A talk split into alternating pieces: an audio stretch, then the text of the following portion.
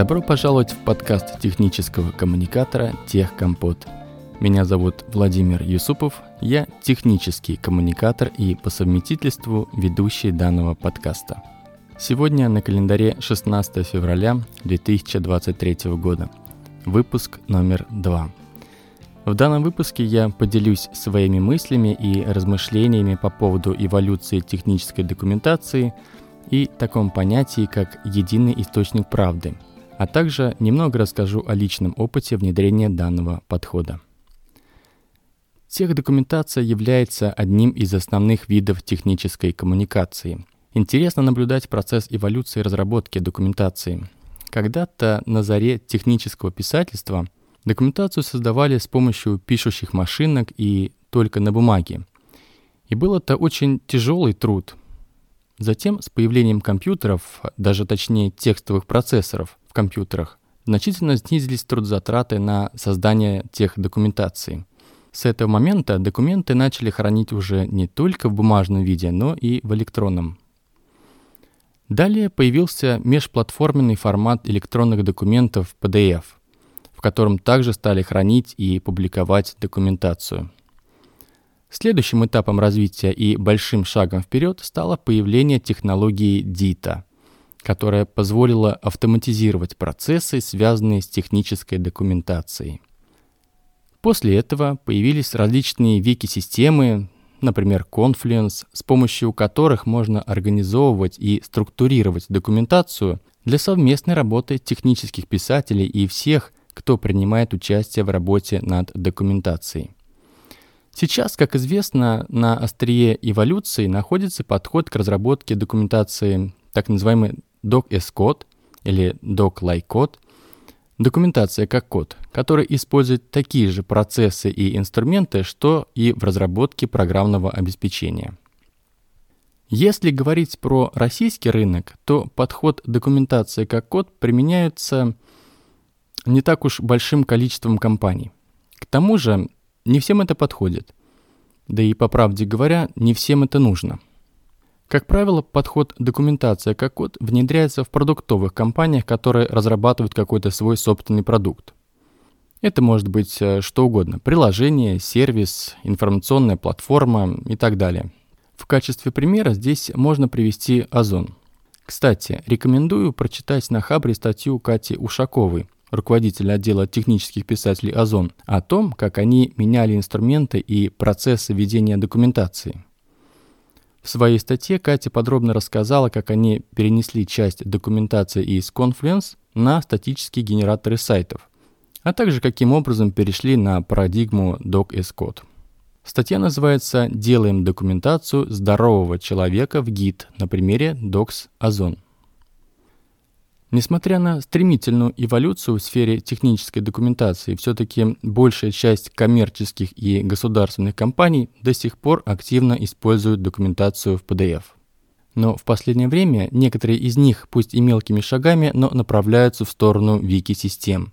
В частности, в текущей компании, где я сейчас работаю, в рамках отдельно взятого направления – мы переносим внутреннюю документацию из бесконечного числа вордовских и экселевских документов в Confluence. В процессе миграции и анализа существующей документации мы выявили многократное дублирование одинаковой информации в разных документах. Так как основной э, профиль нашей команды – разработка хранилищ данных, мы решили заимствовать некоторые принципы организации корпоративных хранилищ в организации портала технической документации. В частности, один из основных принципов хранилища данных – единый источник правды. Хранилище служит источником выверенной информации для принятия решений руководством в различных областях деятельности компании. Одни и те же данные, но в разных разрезах могут быть использованы разными подразделениями компании. Архитектура хранилища представляет собой набор так называемых слоев или уровней, но для реализации идеи по хранилищу документации нам требовались не все эти уровни, поэтому оставили только следующие два. Первый – уровень распространения данных, и второй – уровень бизнес-трансформации данных. На уровне распространения данных мы собрали повторяющуюся информацию в различных технических документах, откуда и планировали ее переиспользовать. Этот уровень и стал для нашей документации тем самым единым источником правды. Уровень бизнес-трансформации представляет собой разделы портала с конечными документами, инструкциями, спецификациями, обучающими курсами, презентационными материалами и так далее, часть наполнения которых как раз и поступает из уровня распространения. Теперь, если говорить применительно к инструменту работы с документацией, то выглядит это следующим образом. Для реализации в Confluence уровня распространения в пространстве нашей документации мы создали отдельную структуру, разделы и страницы которой ограничены на просмотр и редактирование любыми сотрудниками, кроме группы тех писателей. Далее, с помощью функциональных возможностей Confluence, в частности с помощью макросов «Выборка» и «Включить выборку», нужная информация из уровня распространения переиспользуется в разных документах и материалах. Вообще методология единого источника правды для документации заключается в следовании двум принципам.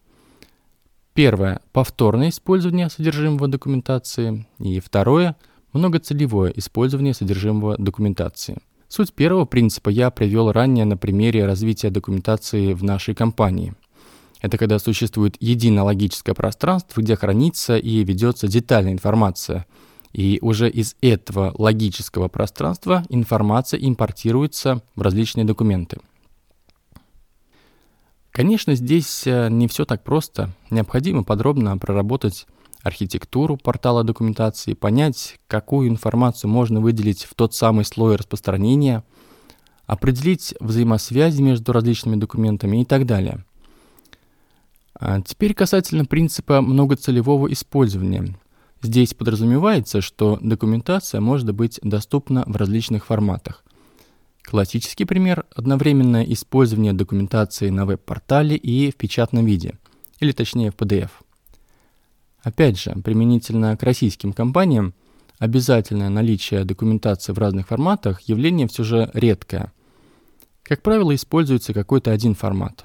Но уж если так получилось, что требуется поддерживать документацию в нескольких вариантах – то тут надо однозначно ответить на вопрос. Что будет являться первичным источником информации, печатная документация или веб-портал?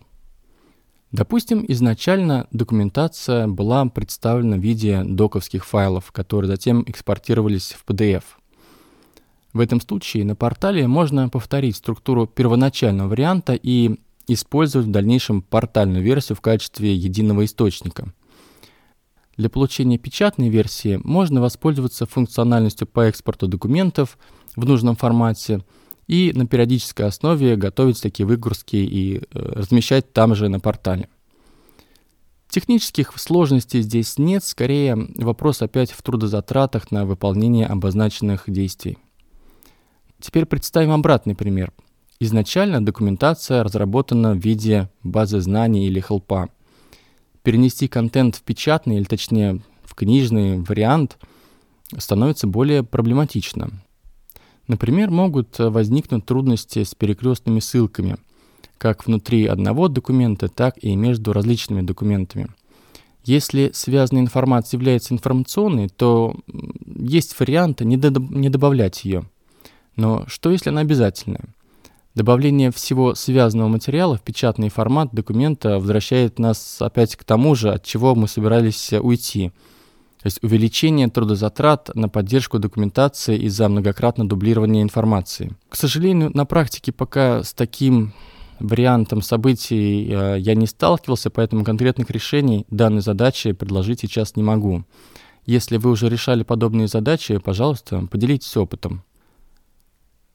Итак, если подвести итог основной сегодняшней темы, то получается следующее.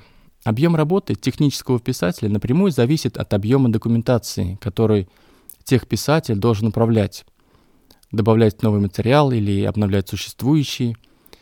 Применительно к этому единый источник можно рассматривать как стратегию уменьшения объема документации за счет сокращения повторений одной и той же информации в разных документах.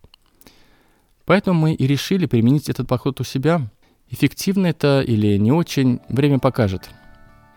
Ну что ж, спасибо, что прослушали этот выпуск от начала до конца. Если у вас возникли вопросы, замечания или предложения, пишите мне. Заходите на мой сайт techwritings.ru, подписывайтесь на подкаст. На этом у меня все. До встречи через две недели. С вами был Владимир Юсупов, подкаст технического коммуникатора Техкомпот. Пока.